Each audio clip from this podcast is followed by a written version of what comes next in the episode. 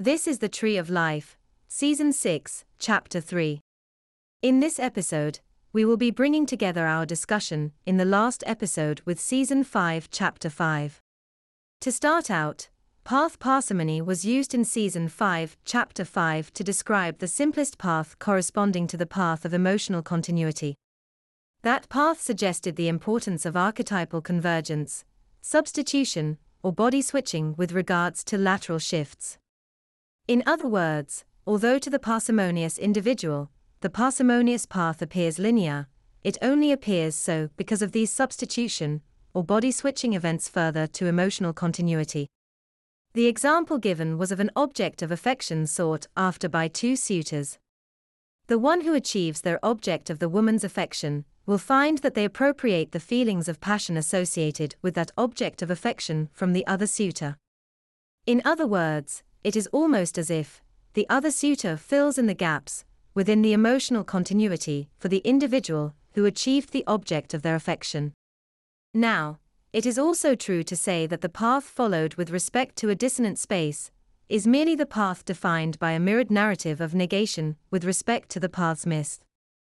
In other words, when two people meet, nine dialogues are exchanged corresponding to nine impulses.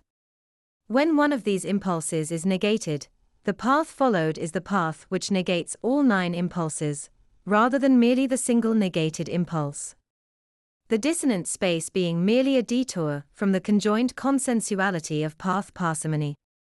Interestingly, path parsimony is a fluid mechanism and it often shifts back into the path of the dissonant actor at a later time, providing a consecutive opportunity for acquiescence to the nine impulses implicated by the exchange.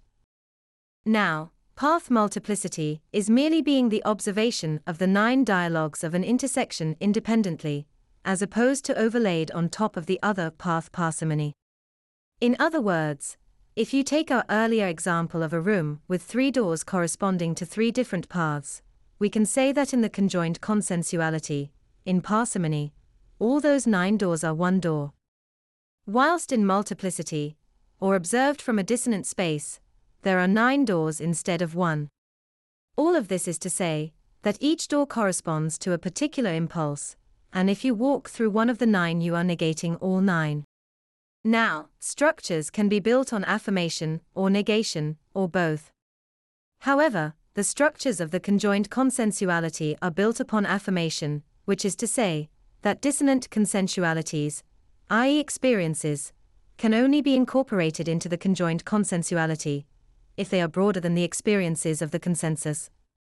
This means that a structure constructed upon dissonant spaces must also render comprehensible the experiences of the consensus to be incorporated into path parsimony. Since structures are the foundation of a common trait representation necessary for the formation of genetic synchronicity between people.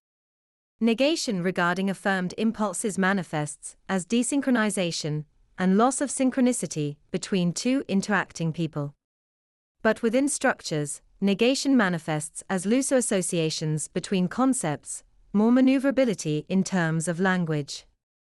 This means that in order to build a structure on negation, that is, link two concepts together which appear far apart, you must be able to maneuver accordingly. But, in order to achieve integration of those concepts into path parsimony, they must be broad enough to incorporate experiences within the consensus as well.